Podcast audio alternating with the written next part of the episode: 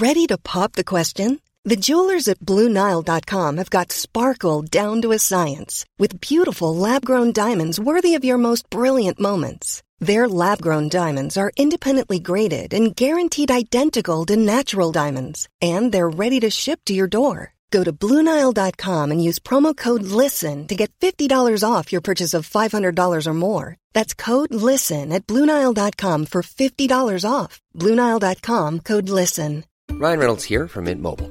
With the price of just about everything going up during inflation, we thought we'd bring our prices down. So to help us, we brought in a reverse auctioneer, which is apparently a thing. Mint Mobile unlimited premium wireless. Ready to get 30, 30, bit to get 30, bit to get 20, 20, 20, bit to get 20, 20, bit to get 15, 15, 15, 15 just 15 bucks a month. So, Give it a try at mintmobile.com slash switch.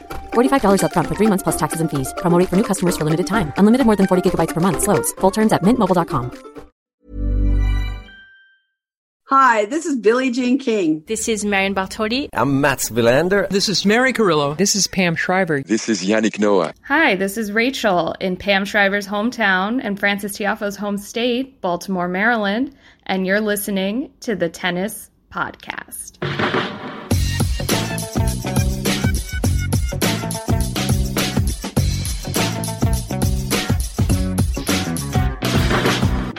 Well, hello and welcome to the Tennis Podcast, introduced brilliantly there by Rachel in Baltimore, Maryland. Mar- Maryland? Maryland. Uh, home, of course, as she points out, to Pam Shriver. Hello, Pam. And Frances Tiafoe and lots of other celebrities. Can anybody name one? I feel No. like Baltimore is a is a is a celeb hub. All I remember from Baltimore is that it featured as the hometown of the person in Sleepless in Seattle, the Tom Hanks character, because he lived in Baltimore and she lived in Seattle. And apparently they were very far away from one another.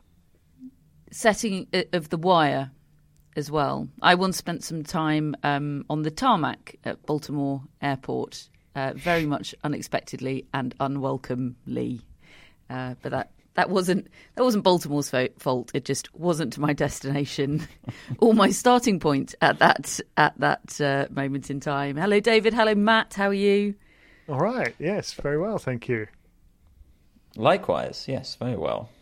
Tennis is happening. It is on the screen behind me here. Carlos Alcaraz is just uh, jogging his way to the net for a coin toss with Dan Evans. Uh, so it's a replay of their very, very fun match at the US Open. Don't know whether to expect similar fun today. We'll be able to update you on it over the course of the podcast. um, we have had some results at normal times. We had a final played on a Sunday. What a novelty. Uh, but of course, Shanghai is it's all over the place. I do not know what round we are in, but whatever tennis has happened, we'll be covering it for you on this tennis podcast. And just before we do all of that, uh, a reminder to you that if you're a friend of the pod, you can enter a prize draw to be in with the chance of winning. And this is an incredible prize package semi final tickets to the Billie Jean King Cup by Gainbridge finals in Seville on Saturday, the 11th of November. The winner gets a pair of tickets for both sessions on that Saturday. You get two nights accommodation and return flights from any EU or UK airport. Devastating to have to say EU or UK. Um, you have until Thursday, the 12th of October at 11:59 p.m. UK time to enter. The link to do so for friends will be in our newsletter this week. And if you're a friend who doesn't get the newsletter, what are you playing at for starters?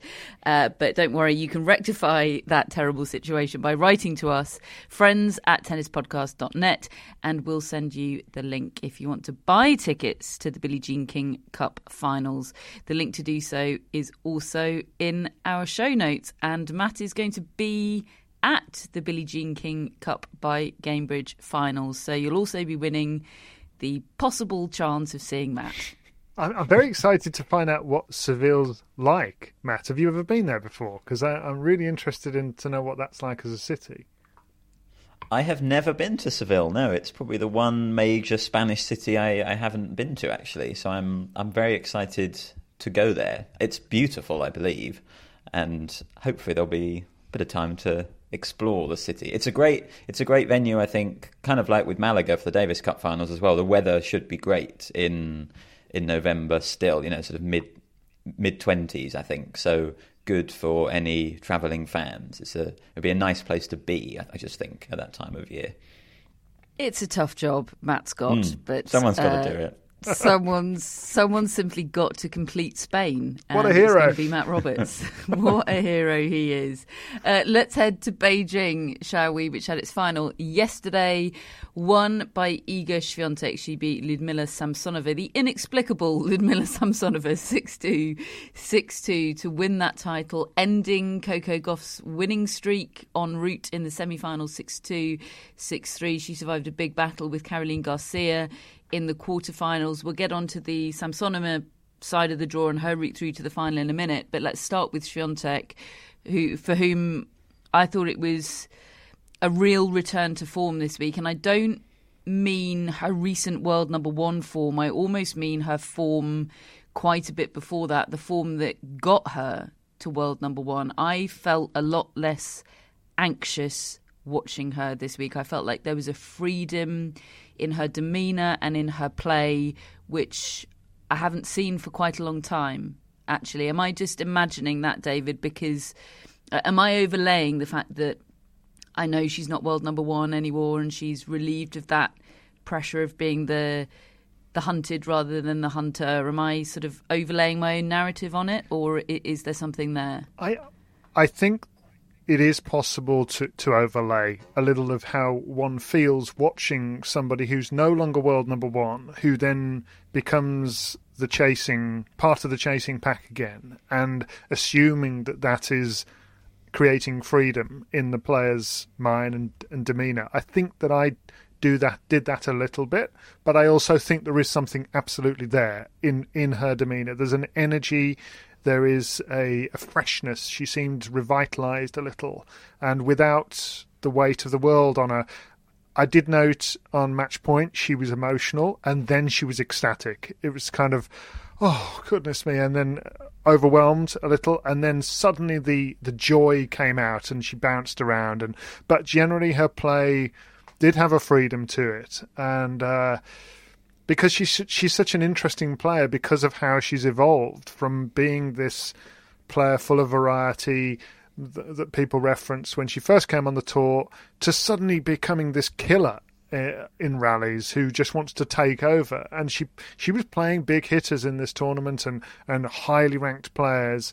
And she was standing up to the test time after time. And um and I did I did enjoy watching her. I do think there was less stress watching her because I think you you know for her that she's not defending now, and it's it, it is a different mentality, and I think it has just given her something a, a new look, a new vantage point to have a go at, and blimey, she came through with flying colours.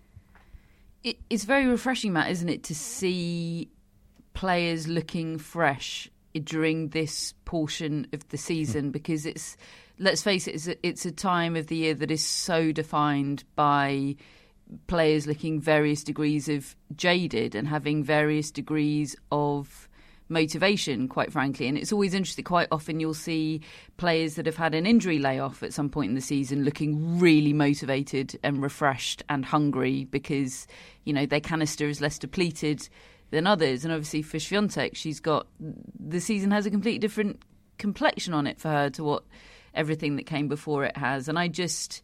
I I really enjoyed that this week, seeing her look so hungry and fresh. Because you know, full disclosure, I I find this time of the season hard. I'm looking for reasons to really care, and I'm looking for reasons to to watch, other than the fact that I I, I make a tennis podcast, um, and that sounds awful, doesn't it? I I mean, I really do love the sport, but sometimes the the lack of the lack of vibes it it gets to me. Um, so I, I thank Iga Swiatek this week for injecting some zing to mm. it hmm. all.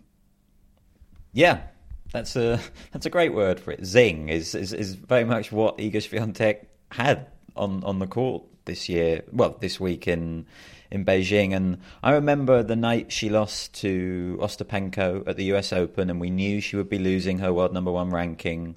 We we had a debate on the podcast. What, what way is this going to go for Iga Swiatek now? Is losing number one, which has you know meant a lot to her, and she's carried that role so well for I think over seventy weeks. She held that ranking. Um, is that going to be a big downer for her? Is she going to really struggle to find motivation again, or is it going to completely free her up and make her go again? And I think, in her words, it's she's kind of been through the process of both of those things already. She said she was really down about losing the number one ranking, and perhaps that contributed to her bad performance the other week when she lost to Kudermetova. She still still said she was not in a great place. She was still sort of coming to terms with being number two again. And but it seems like through Beijing, she really found the motivation of okay, I'm number two. That means there's things that I can work on, things that I can get better at, and there was a freshness that had sort of been been missing, I would say, for for quite a while to her game. And just as just as David said, the fact that it wasn't just that she was winning these matches, it was the way she was winning, I think was so impressive. You know, there was lots of great tennis in, in matches you would absolutely expect her to win against, you know, Magdalene Net and Varvara Gracheva. Like, we know that Iga Swiatek can go out there and blitz those opponents and, and be brilliant. But it was the matches, the final three that she played against Caroline Garcia, Coco Gauff, and Ludmila Samsonova, I just thought were just signs that Swiatek was kind of back to her best this week because Garcia, it was such a high quality match, probably the best match. Well, definitely the best match I've watched since the US Open for sure. They were both playing really, really well. Great to see Garcia playing well again. And I've often watched Swiatek in these matches against big hitters recently and just been struck by how many unforced errors Iga Swiatek will make. Like, like she's trying to take the big hitters on at their own game and suddenly it can just sort of all run away from her. And I'm I'm always been a bit curious. I'm like you've you've got more in your game than that. You don't need to be necessarily trying to out hit these players all the time. And against Garcia, she had that totally under control, even though she really had to battle to win. And then in the final against Samsonova, full disclosure, I was I was cursing the Buffalo Bills at the time. I didn't watch this match live. had to had to go back and watch it this morning. But David sent through the stats, and it had a big fat zero next to Iga Swiatek's unforced error count. And honestly, I thought that that just has to be some kind of terrible mistake. You know, you, you can't go through two sets playing the way Iga Swiatek so often does and not hit a single unforced error. So so I watched it this morning with you know sort of whizzing through it, and I I made a sort of count myself. And if I was being really harsh, I would say there was maybe a couple that I personally would have put down as unforced errors. That obviously is quite a subjective. Um, stat really isn't it you know what's where, where's an unforced error and where's an error but generally, absolutely, it was so noticeable how Swiatek had changed tactics against the big hitters this week and decided that no, she doesn't need to try and out hit them. She can rally with them. She can force them to make the errors, and that was just really refreshing to see. Almost like a almost like a clear mindedness has, has come over her and and her game, and maybe that's tied in with with yeah what we're talking about in terms of her now being number two rather than number one and just having having something to prove again and having to find new ways to win. Yeah it's it, I think it's all related. And then the other win obviously against Coco Gauff in the semi-finals just felt like a reversion to the first seven Gauff Swiatek matches that we that we became so used to seeing. And of course it all changed before the US Open when Gauff got that win. But Swiatek reminded everyone, I think, why she's dominated that rivalry in the past, and she was brilliant in that match as well. So just just a really good week for Iga Swiatek, and great to see because yeah, it's it's sometimes been a it's not been a bad year at all for Iga Swiatek. It's been an amazing year. You know, she's I think she's won back to uh, five titles in a season back to back now, two two years in a row. First player to do that since Serena about nine or ten years ago. So it's you know, it's been consistently very good. It's just the experience of watching her sometimes hasn't always been quite so sort of easy as it always used to be. And I think this week I just felt calm watching her, like she had it all under control, and it was great to see. I feel like a bit of a, a theme of this week's pod is going to be matchups. Uh, and head to heads. And just before we get into the Samsonova side of things, j- just on what you said there about Swiatek and, and Gauff, it, it, that matchup being a reversion to their previous head to heads, do we expect that to continue? Is Cincinnati going to end up being the anomaly and maybe they'll be the odd other anomaly throughout their careers? Or do you think, you know, next time it could, do, do, do you expect the the relay, the, the baton to be passed back and forth. What do we think, David? Or Matt? Anyone? Well, I, I don't expect it to be passed back and forth unless Coco Gauff can make some quite big improvements uh, or Swiatek's level generally to drop because I think matchup wise I don't think it was an accident. I don't think seven matches, 14 sets in a row was was any sort of accident. Um, and I don't think Coco Gauff winning the US Open and having that excellent run changes that in a in a really material way. I don't know what you think, Matt, but but I just feel like there is a reason for it. They they don't match up well from a Coco Gauff perspective. I think she did a, a very good job to to win that one. She did win, but there's not really anywhere to hide with that forehand unless you're able to loft it and and and so forth. And it is it is bizarre to think that Swiatek got hammered by Ostapenko the way she did, and then Gauff just completely diffused and messed up the game of Ostapenko the next round. And who knows what would have happened had they met? But matchup wise, it just feels like one of those to me. Mm. Yeah, I agree. I I think I'd be a bit surprised if it you know, if, if the next seven were all straight sets win for Iga Swiatek, uh, like we saw at the start of their rivalry, I do think, as David said, they'll have some some closer matches, but I, I do see Swiatek sort of dominating overall. And yeah, I mean, Coco Gauff winning winning the US Open was not about her suddenly finding a level that was the same level as peak Iga Swiatek. You know, it was it was about her toughing through a lot of three set matches, and, and she did that this week as well until she got to Swiatek, and it was about hiding weaknesses when she could and accentuating her strengths, and the match up with Swiatek just doesn't allow her to do that in in quite the same way, and um, you know, so I think absolutely, I think Iga Swiatek still feels very comfortable in that matchup with with Coco Gauff, despite the one win that Gauff had. Um, and it's it's I don't think I'm ever going to look at it in quite the same way that I used to now that at least Gauff has got a win. Like we know it's possible. I won't be dreading that matchup. Like I was excited for it this week and I will be again. But I think it was a reminder this week that no, no, it's what is it now, 8 1 to, to Iga Swiatek. Just, just because Coco Gauff had won the most recent one before this, the dominance really is with, with Swiatek in that matchup. Samsonova beat Rybakina in the semis, Rybakina having beaten Sabalenka in the quarters, that is uh, four straight wins for Samsonova over Rybakina. Why does Rybakina have a Samsonova problem? I mean, why is Samsonova? Why anything Samsonova? Um, but specifically here, uh, why does Rybakina have a Samsonova problem? I was really surprised by that head to head. I was watching that match and, and it kind of was referenced mid match. I didn't actually know about the lopsidedness of that head to head until the commentator mentioned it.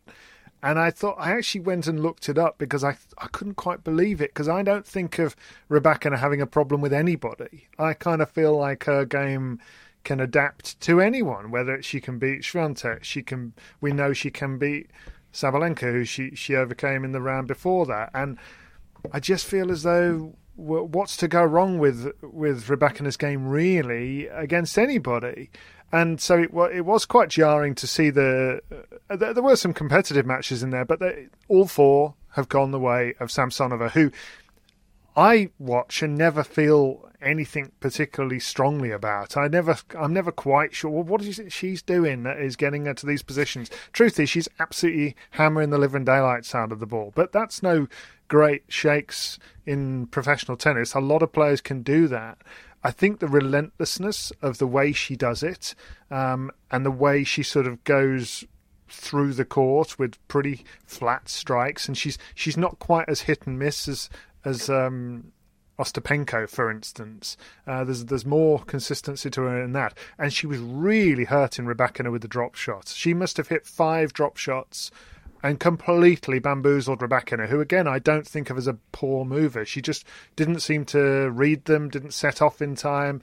Um, the same shot wasn't working at all in the final for Samsonova, but honestly, I really am struggling to find out why Rybakina hasn't solved that conundrum yet because I think she's that good she should be. The only thing I can say is that I watched Rybakina against Andreeva a, couple of rounds earlier and she was 6 2 4 2 down and actually went. I, I saw that live score and made a note to go back and watch it. I watched it yesterday and expecting Andreeva just to be playing this lights out tennis. She wasn't really. She was playing within herself and Rybakina was just hitting all over the place, just hitting long so many times.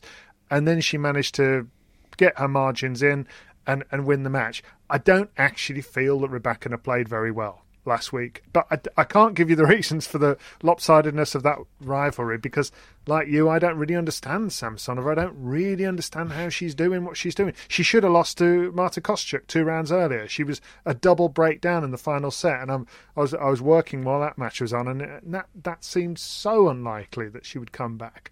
And I feel like I'm probably not giving her credit by by the way I'm describing her, but I don't really get her either. Yeah, there's this weird sort of rock paper scissors thing going on with the fact that Samsonova beats Rybakina, Rybakina beats Swiatek, and Swiatek beats Samsonova. And as you said, it's just the beauty of, of tennis matchups. Really, I was I was struck watching Rybakina Samsonova by the number of times that Samsonova was rushing Rybakina off the serve. Like Rybakina would hit quite a good serve, and Samsonova would just be on it immediately and, and just sort of be uh, immediately putting Rybakina on the back foot. You, you, rarely see Rybakina on the back foot, but you know the sort of breakdown of winners unforced errors in that match was Samsonova had way more winners and way more unforced errors, which you know you can probably read too much into those stats sometimes, but I think it did just say that Samsonova was the one dictating. And normally in a Rybakina match, she's the one dictating, and for some reason, she just doesn't seem to be able to do it against Samsonova. It, it, it really is fascinating, and yeah, just it, it, it's almost like they all need to sort of talk to each other and say, "How do you?" Um, I'll tell you how to beat her if you can just give me the codes how to beat her. But of course, like they're not going to do that. um, the results this week in Beijing mean that the Cancun WTA finals lineup is set. Vondrousova and Muchova have qualified. Uh, Maria Sakkari is first alternate. I do wonder if Sakkari, whether from the start or whether coming in midway through, will end up playing because I am not sure if Vondrousova is fit with that knee. Maybe she'll give it a go because it's you know, it's such a big deal for it to qualify for Cancun and all the rest of it. But um, I sus- I'd be surprised, put it that way, if uh, we don't end up seeing some of Maria Sakkari. But um, the top eight is Swiatek, Sabalenka, Rybakina, Gauff, Pegula, Jabeur, Vondrousova, Muchova. It's a great lineup, isn't it? We've got all the. It is a great lineup. Like everyone there, apart from Pegula, I think, has reached the Grand Slam final this year. Mm, it, it's a great lineup. I am, I am pumped. I am pumped for the WTA final. Hey, it's Danny Pellegrino from Everything Iconic. Ready to upgrade your style game without blowing your budget? Check out Quince. They've got all the good stuff: shirts and polos, activewear, and fine leather goods, all at fifty to eighty percent less than other high-end brands. And the best part? They're all about safe, ethical, and responsible manufacturing. Get that luxury vibe without the luxury price tag. Hit up quince.com slash upgrade for free shipping and 365 day returns on your next order. That's quince.com slash upgrade.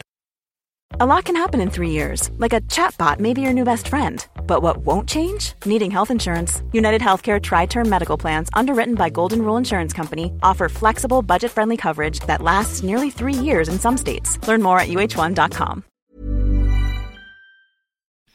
Hello, Tennis Podcast listeners. David here. Now, you might know that I love a bit of cooking, and I think I'm quite good at it. But if I'm honest, even I get fed up trying to work out what to do every night. That's where Home Chef comes in. Being able to put together a delicious meal without the long prep and the cook times, well, that's pretty cool. Home Chef provides fresh ingredients and chef designed recipes conveniently delivered to your doorstep to simplify your cooking experience. They have over 30 options a week and serve a variety of dietary needs, so you don't have to worry about what to make ahead of time. Not only is it convenient, but it's economical too. Home Chef customers save an average of $86 per month on groceries. Now, for a limited time, Home Chef is offering Tennis Podcast listeners 18 free meals plus free dessert for life, and of course, free shipping on your very first box. Go to homechef.com slash tennis. That's homechef.com slash tennis for 18 free meals and free dessert for life. You heard it right. On to the ATP event in Beijing, which of course finished days ago.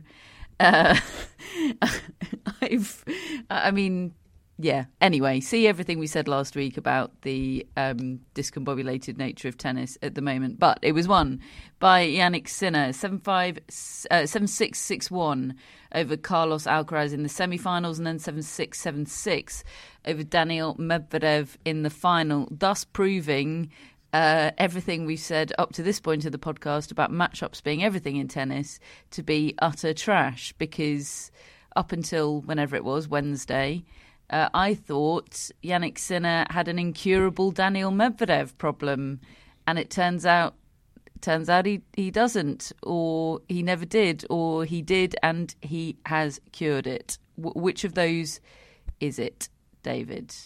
Well, I would think that Iga Swiatek might say, "Well, it's just it's just the one.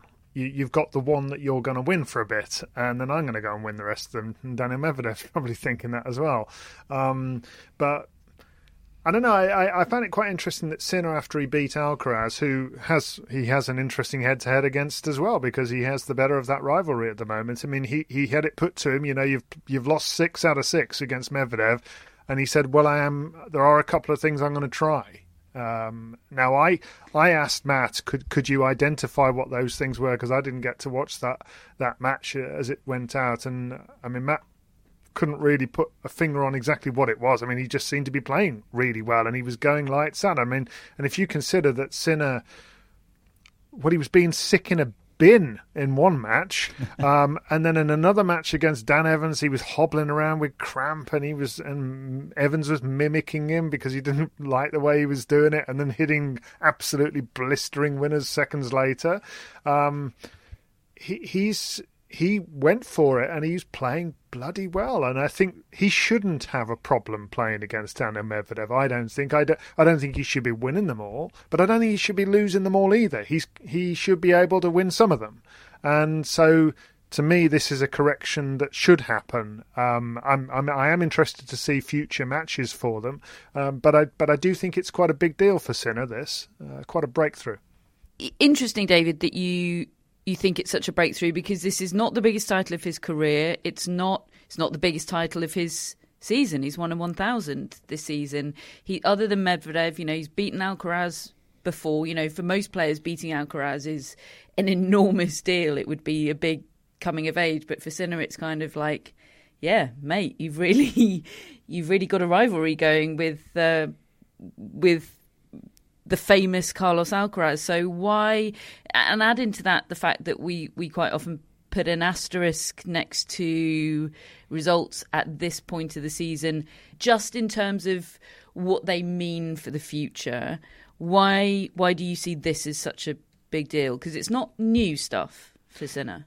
Well, because I think his main problem has been in his own head and winning the biggest matches on a big showcase stage where all eyes are on him and his opponent and nobody else. And that we we we've been talking about the the struggles with some of the crowds, and there have been some poor crowds in some matches. And we got an email from tournament director Lars Graf, a, listener of ours, who heard that and sent us a picture of the absolutely packed house for Alcaraz against Sinner and and the one in the final. Um, I think that him winning that match in an occasion like that where it's absolutely packed and Alcaraz is going to want to be winning, Medvedev we know is going to be wanting to win, and Sinner has taken it from them, is is quite a big moment.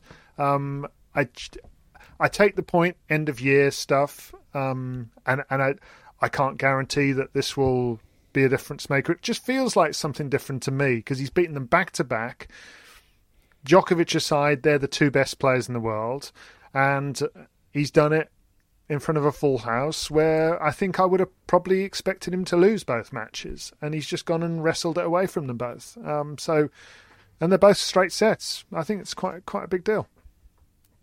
Mm-hmm. Yeah, I absolutely take all of the caveats about this time of year and really trying to find meaning in, in this time of year is you know is a fool's game probably really but I was watching those Jannik Sinner matches this week with my jaw wide open. I thought he was phenomenally good against both Alcaraz and Medvedev, and it was it was very difficult for me to then say, "Oh, well, it's you know, it's it's October tennis." He he just seemed so good, and there did seem a as as David's saying a almost a, a calmness to him because I do think I do think that Medvedev lopsided head to head has has been a lot about Sinner being in his own head in in that matchup.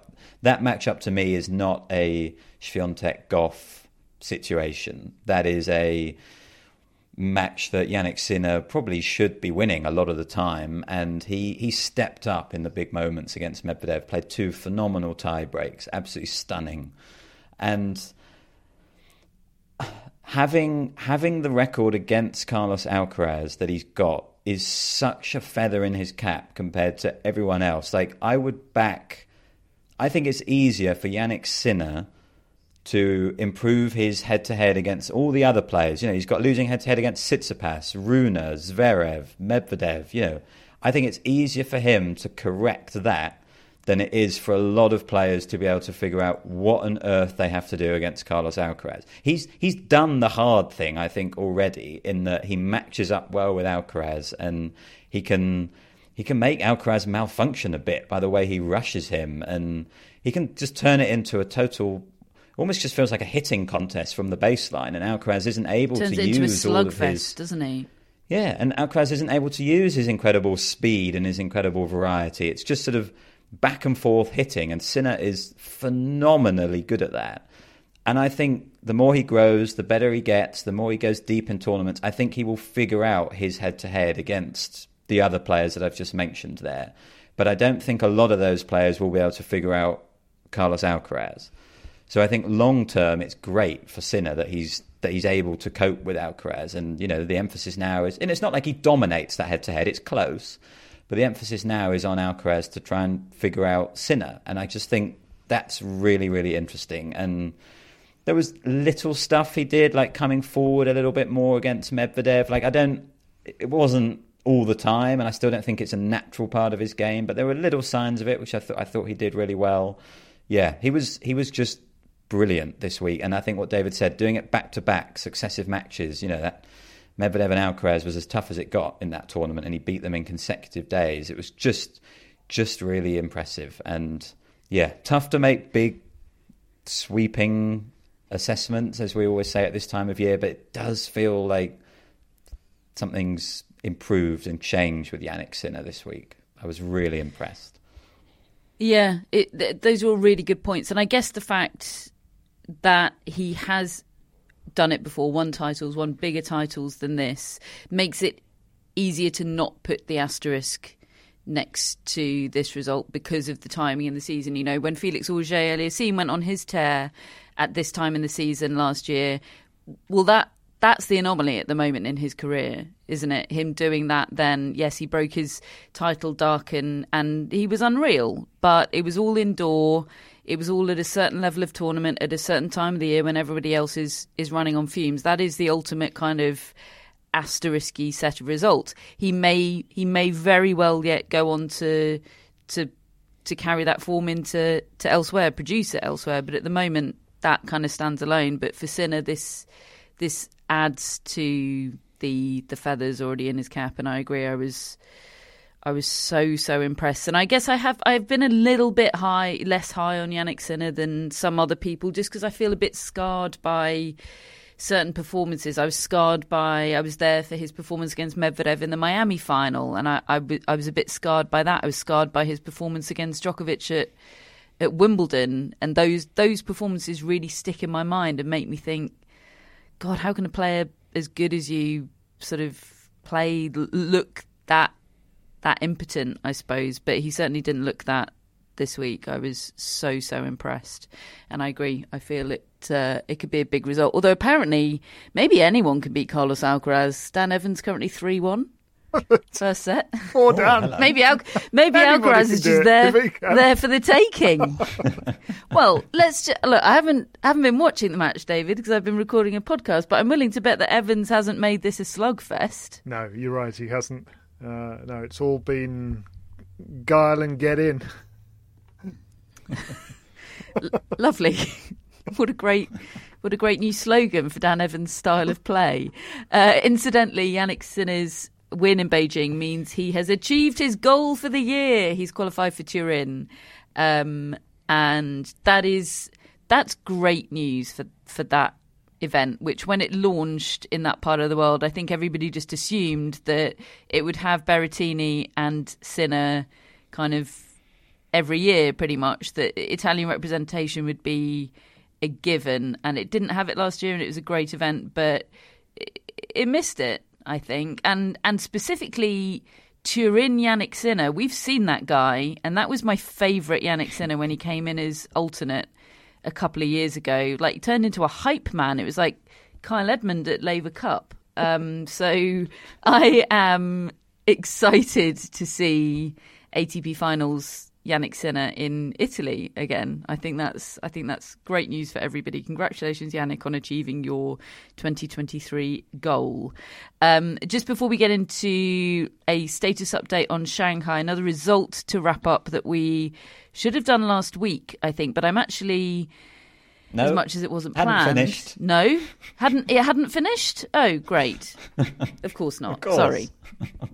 Astana uh, was won by Adrian Mannarino. He beat Sebastian Korda in the final. And in lieu of finding anything to say about Adrian Mannarino, I just want to point everybody in the direction of Gary Nathan's piece this week in Racquet Magazine about Adrian Mannarino. And I just, I just love the fact that there's somebody out there writing whole articles about Adrian Mannarino, uh, and it's definitive, and it's called "What is Adrian Mannarino doing?"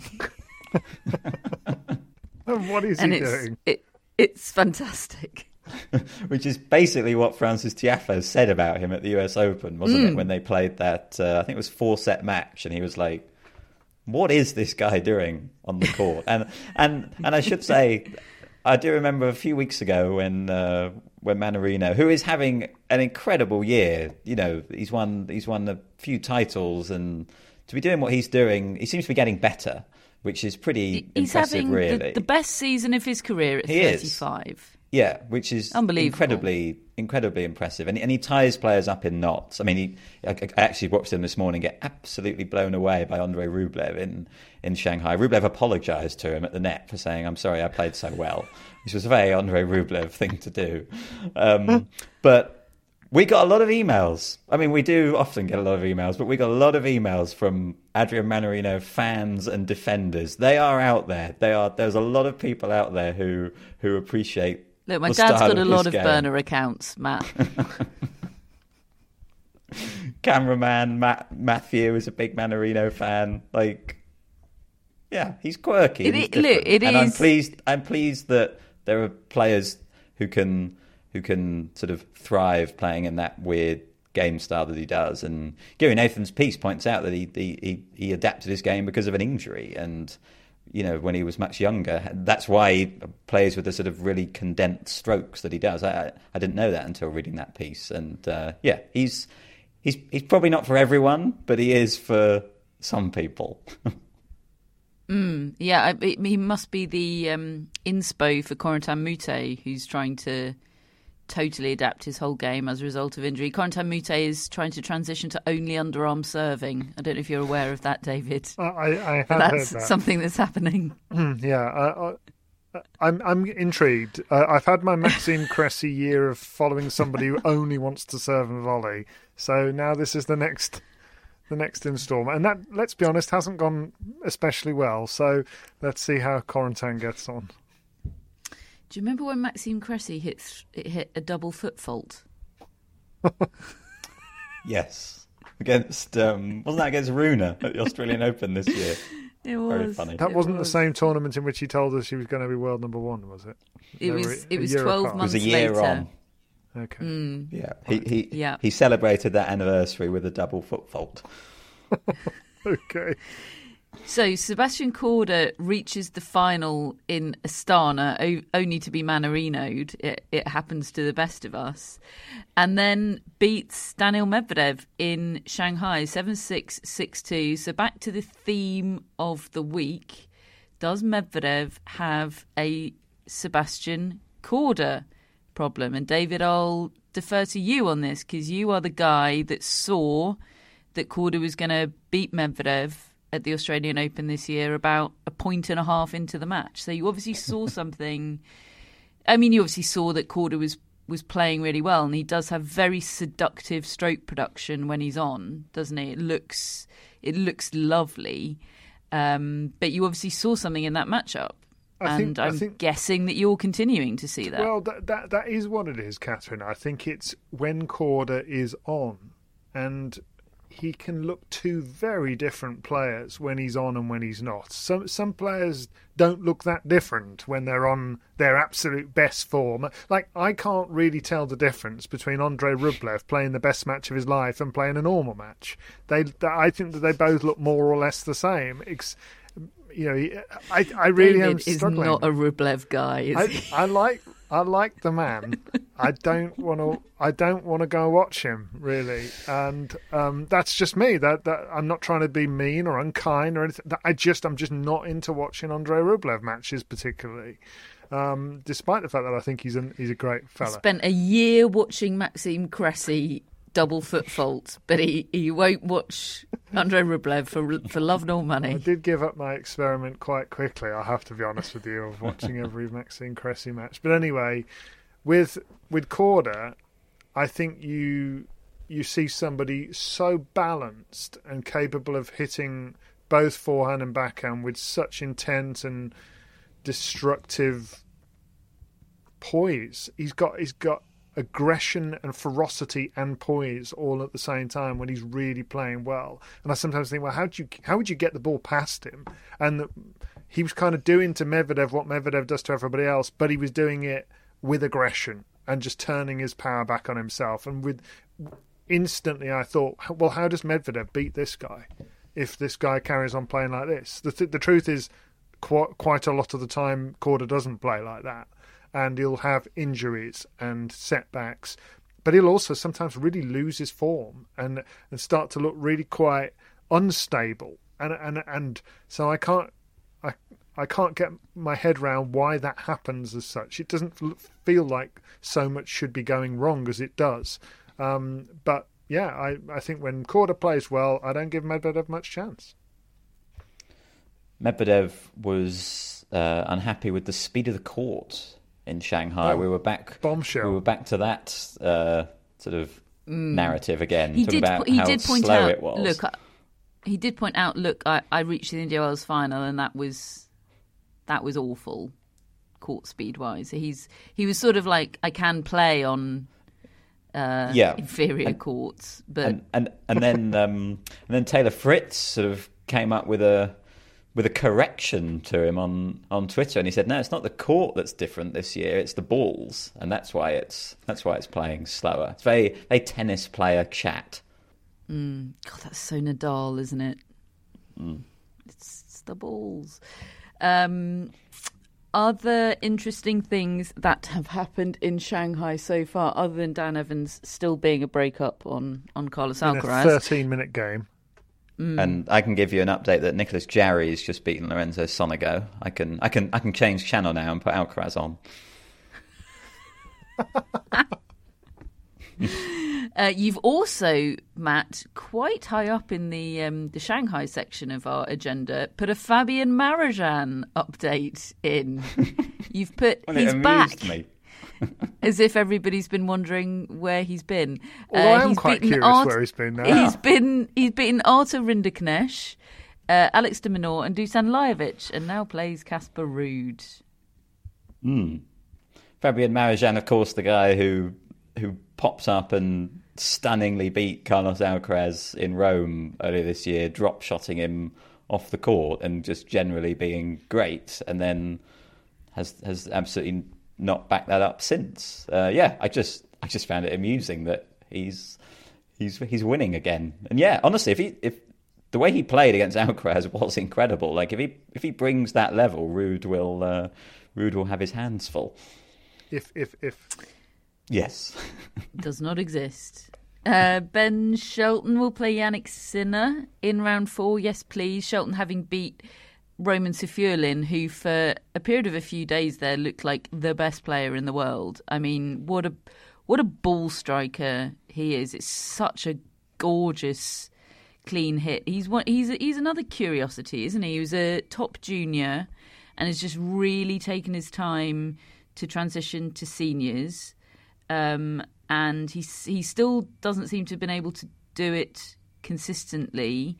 And sorry to make sort of Russian generalizations, but he's a bit Karatsev like, isn't he? And he occasionally pops up, looks just sumptuous, and then disappears for a bit. Fabian Marozsan style.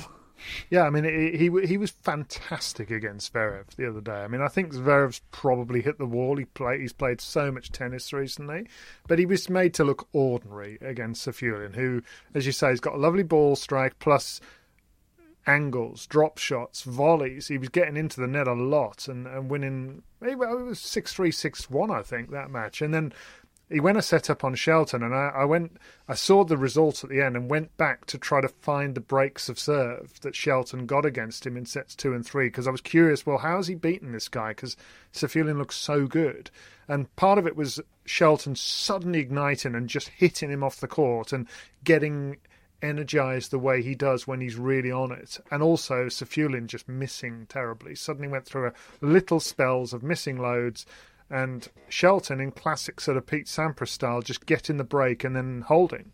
Um, I, I, I, was really impressed with Shelton. First time he's won back to back matches not at a Grand Slam, I believe. Amazing. Ben Shelton. and he's done that twice. Um, uh, yes. Uh, amazing, amazing results, really, Shelton at slams. Zhang Zhizhen has become the first Chinese player to reach the fourth round of Shanghai in the event's history. This coming off the back of him winning gold at the Asian Games. He's beaten Michel Gasquet, Thomas Martin Etcheverry, and Brandon Nakashima. Nakashima having just absolutely taken Holger Rune to the cleaner uh, cleaners earlier in the week, Love and Two or two in love for, for Nakashima over Rune, who just needs to stop and take a break. Um, I, I just think that the decisions he's making are boneheaded at the moment, and it's worrying me about Holger Rune. Um, spe- speaking vaguely of which, uh, Stefanos Tsitsipas gave an interview to Tennis TV this week. Quote, My dad is here to stay. I have no intention of ever pushing him away. Mark Philippoussis is not part of the team anymore. I wanted to try with a coach and see how that might work. It was a little bit off tune in many ways, and not having the presence of my dad there felt like I was sort of losing part of my identity as a tennis player. I wasn't able to adjust to the new form or ways of teaching or methods that were applied by Mark, who I admired and liked watching a lot on TV when I was younger. Um, could I have a reaction to that please, from someone. I almost feel like there'll be casual listeners of the tennis podcast who've maybe missed a few episodes. And the last episode they listened to, it was Tsitsipas is all in on on Mark Philippoussis. Like it's happened, it's happened so quickly. This, which I is probably the thing that stands out to me the most. Like, you've, I just think you've got to give coaching setups and partnerships more more time than that. Um, but what he's saying there is, you know, it's, it's interesting insight. Actually, I thought it was a it was you know he was pretty pretty open in that in that interview. Um, but that's just it, isn't it? His his identity as a tennis player is tied to his dad, and that is something that I don't think is ever going to change. He's he's he's he's laid that out there, and it's just a question of whether he can revert. He, the thing about Tsitsipas, it feels like he needs to go back to what he had, and I think that's that's such a hard thing to do. And I felt like Philip. I don't think he can now because Right. what he had was so linked to his youth and newness. right. I don't and think that's. But you, you can't. You can. You can't go home again. so. So bringing Philippoussis on board was a way of sort of maybe trying to push him out from that and sort of take him into the future and move on as a tennis player. And Mm.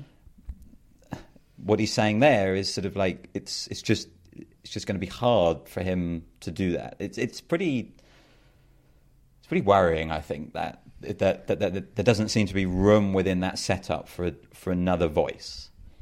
Mm. I feel sorry for Tsitsipas. I, I, you know, just for him as a human being, go and figure out who you are. Like, take the tennis out of it. You need to figure out who you are without your dad there and your mum all the time. Who are you as a tennis player? Who are you as a person? And that's, it, it, yeah. I, I feel really sorry for him. I'm sure it is unbelievably hard. He shouldn't be the one having, like his his his parents should be the ones taking the lead. Um, I think, but But it sounds like he doesn't want the change, really. I mean, it sounds like he wants because to he- be what he was and be just with his dad. I mean, I wouldn't advise that personally. And I thought Philippoussis was a good idea, and I still do, and I would have given that time. But in terms of trying to go back to what you were and getting the results you had in the past, well, that's what the setup was when he had those results. Personally, I don't think you can go back in time and just recreate because of your age and because your experiences and the the scar tissue we we often talk about, um, the newness as you've you've referenced. But then I think Caroline Wozniacki kept trying little stints with coaches and always going back to her dad, and that overall I think worked for her. I don't personally think. I think we probably have seen the best of Stefanos Tsitsipas um, overall.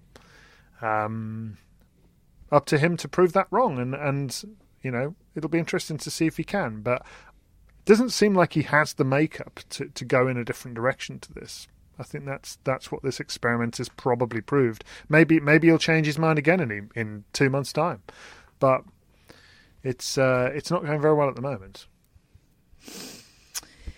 Uh, some other news from the tennis world this week. Tennis Australia announced John McEnroe voice out of nowhere that the Australian Open is becoming a 15 day event starting on Sunday.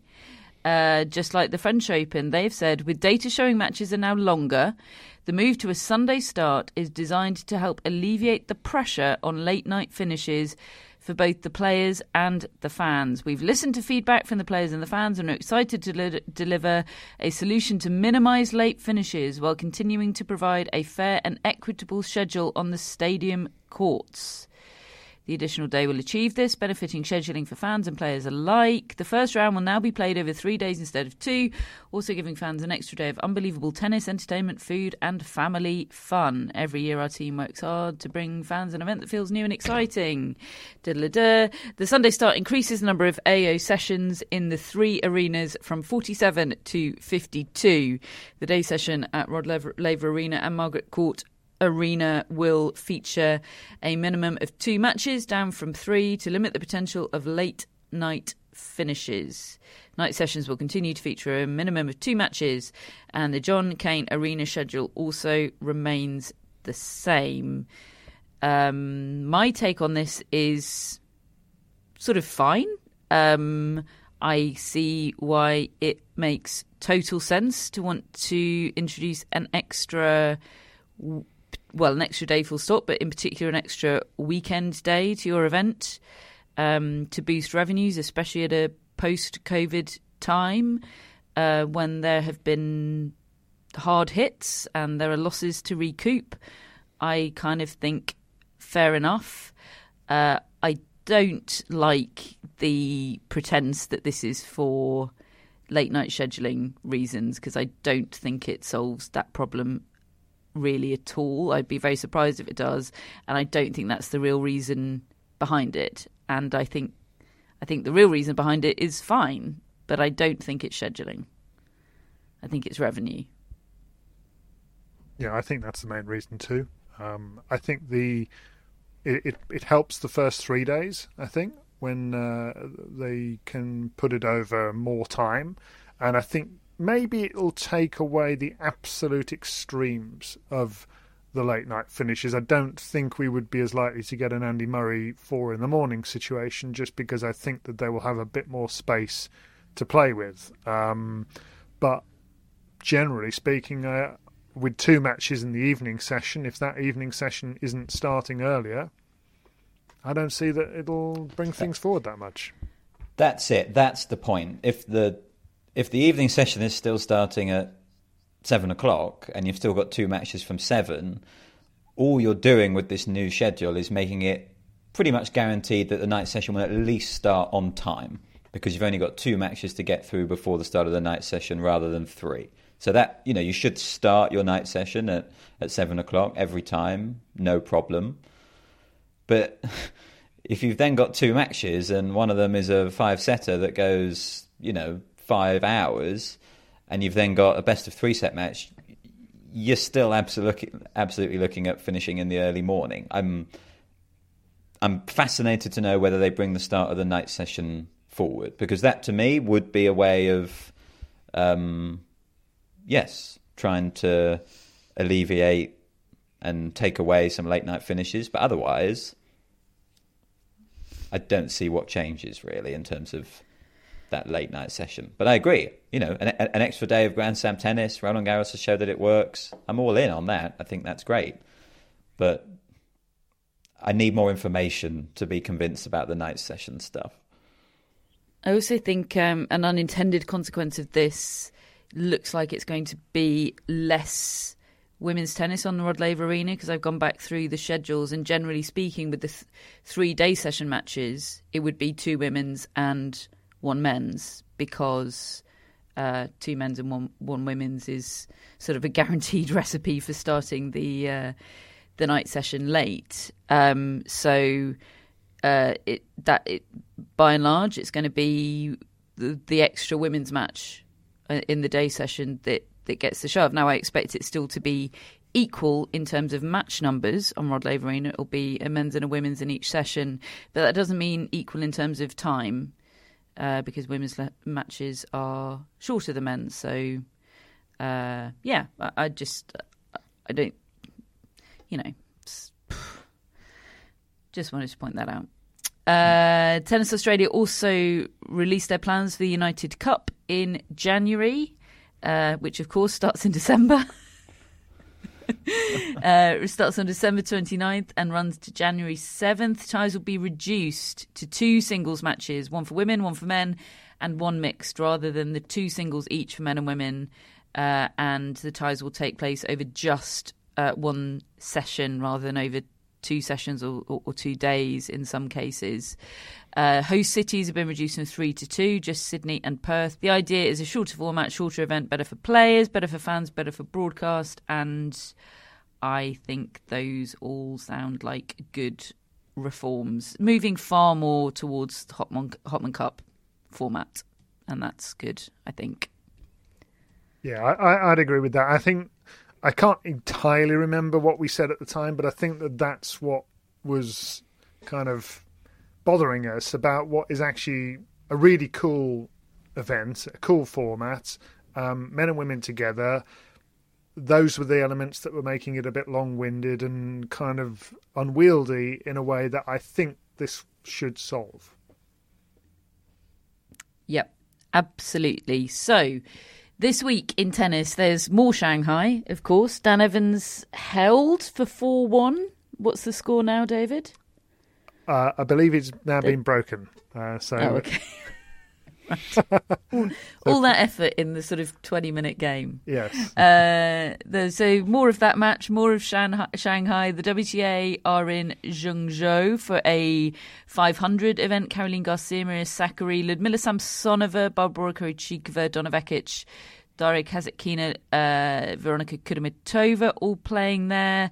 There's also WTA events in Seoul and Hong Kong. Seoul headlined by Pegula and Ostapenko. Hong Kong has Azarenka and Haddad Maia, and we'll be back next Monday to wrap up all of that for you. At which point, I think tennis will be back on track in terms of schedule. All finals will have been played at the weekend. We'll be vaguely Can't in wait. sync. Cannot wait.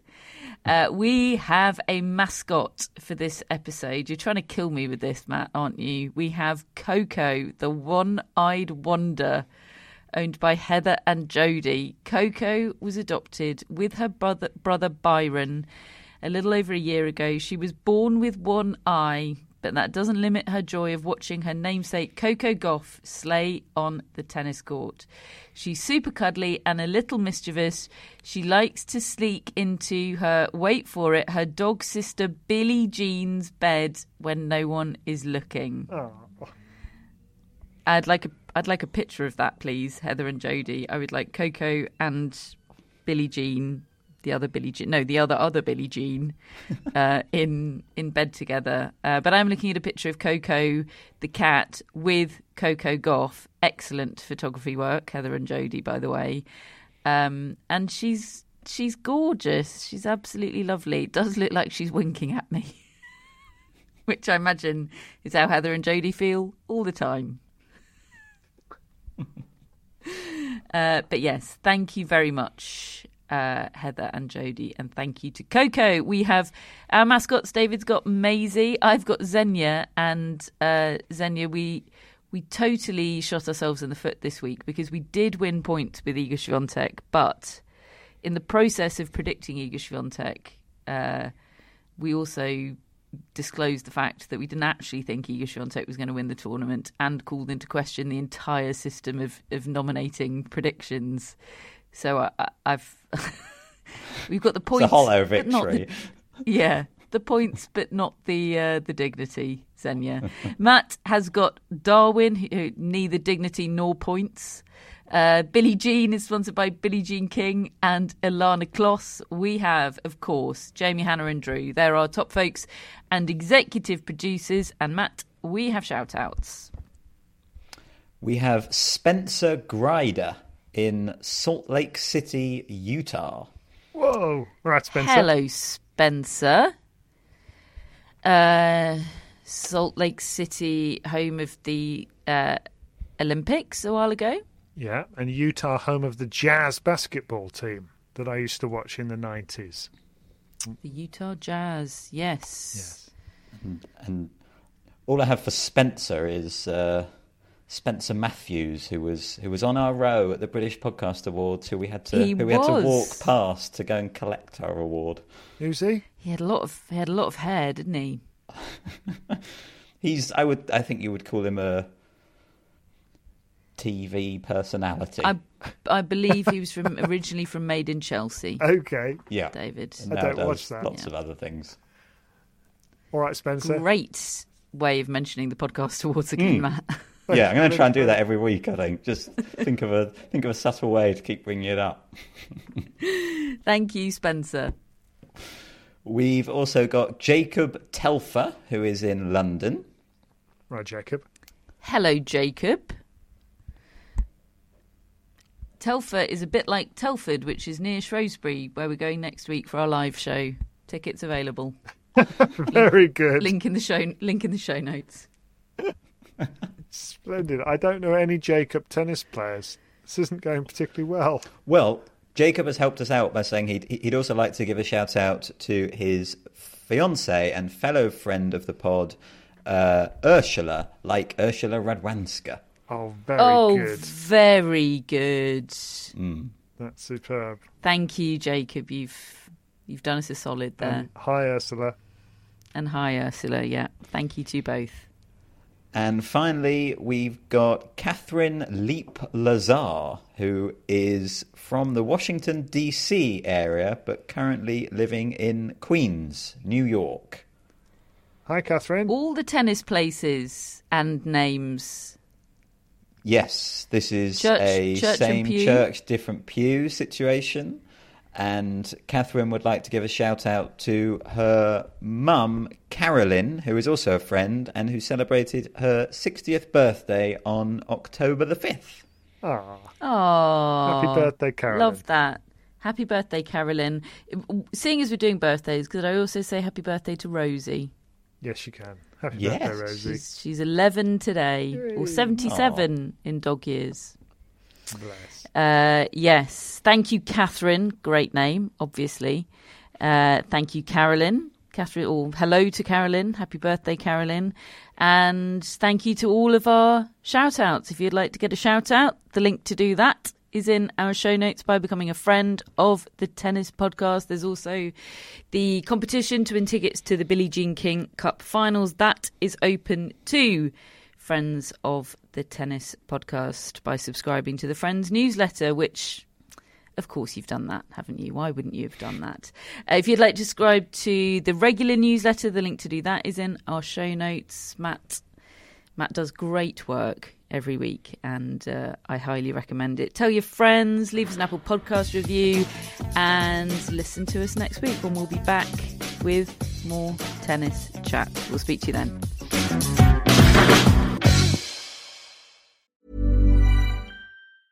Mom deserves the best, and there's no better place to shop for Mother's Day than Whole Foods Market. They're your destination for unbeatable savings, from premium gifts to show-stopping flowers and irresistible desserts. Start by saving 33% with Prime on all body care and candles. Then get a 15-stem bunch of tulips for just $9.99 each with Prime. Round out Mom's menu with festive rosé, irresistible berry chantilly cake, and more special treats. Come celebrate Mother's Day at Whole Foods Market. This message comes from BOF sponsor eBay. You'll know real when you get it. It'll say eBay Authenticity Guarantee. And you'll feel it. Maybe it's a head turning handbag, a watch that says it all, jewelry that makes you look like the gem, or sneakers and streetwear so fresh every step feels fly. eBay gets it. So look for the blue check mark next to that thing you love and be confident that every inch, stitch, sole, and logo is checked by experts. With eBay Authenticity Guarantee, you can trust that feeling of real is always in reach. Ensure your next purchase is the real deal. Visit eBay.com for terms.